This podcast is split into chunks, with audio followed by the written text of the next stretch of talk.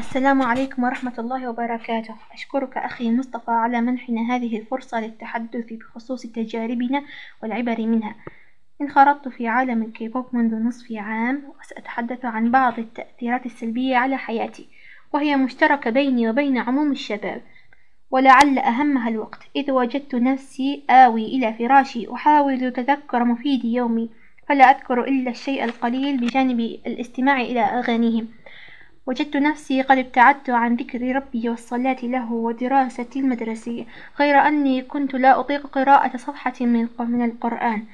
تغطى قلبي بالران وكنت في حالة ضيق نفسي ولم أتحصل على ما وعدني به المشاهير من سعادة. الآيدولز كانوا يدعون, يدعون السعادة والحرية أمام المتابعين لإغوائهم لكن الحقيقة غير ذلك تماما.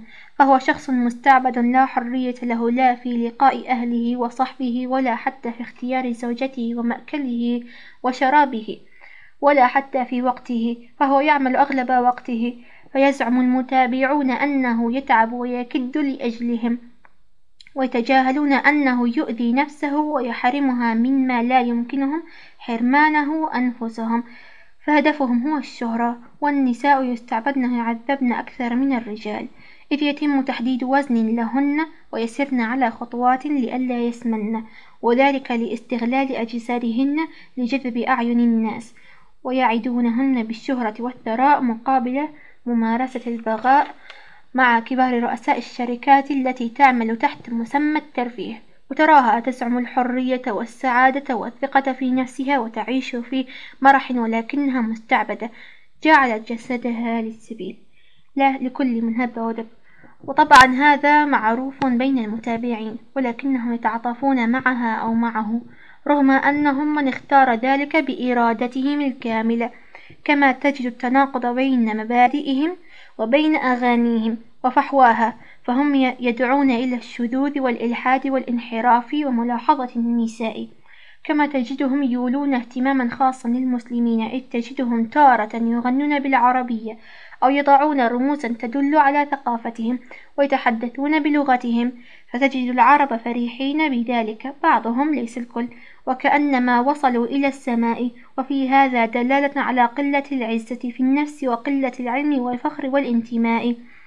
بل, بل هم ينسبون انتماءهم إلى تلك الفرق وتجدهم يتحدثون عن حجاب المسلمة وعيون العربية وكأنما آراؤهم معيار لها.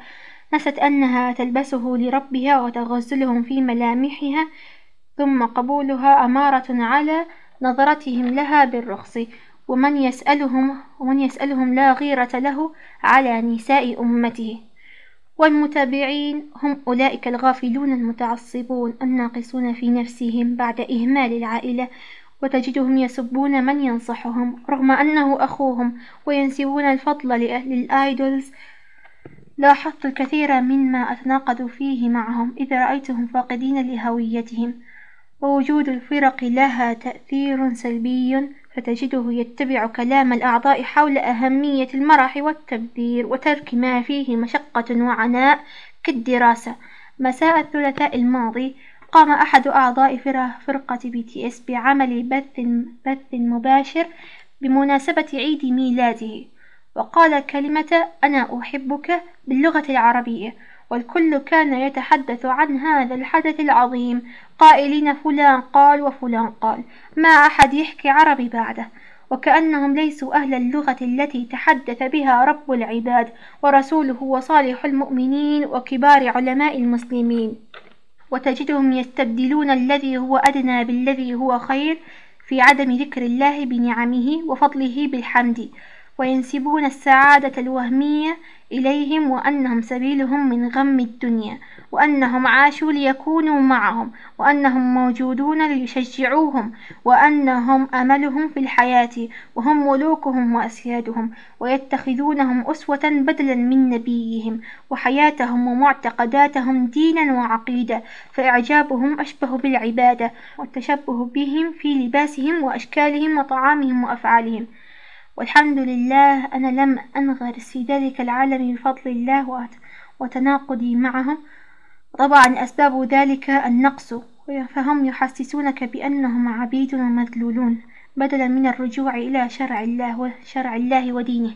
لما فيه من فضائل جمة فلا سبيل غير شرع الله ولن يغني الآيدولز عنك شيئا يوم القيامة. إن سألك الله قد, قد غفلت عن ذكري وحمدي وذكرت وحمدت عبدي بل سيتبرؤون منك كما تبرأ الشيطان من الكافر. قائلا إني أخاف الله رب العالمين وأنهم لم يجبروك على اتخاذ سبيلهم سبيل السوء. هذه تجربتي البسيطة وما تعلمته منها من عبر. وأرجو أن أكون قد قدمت لكم مفيدا ولم أطل عليكم إن شاء الله. وإن كان لي نقص فسيكمل إخوتي نواقصي. والسلام عليكم ورحمة الله وبركاته وأسأل الله لي ولكم الهداية.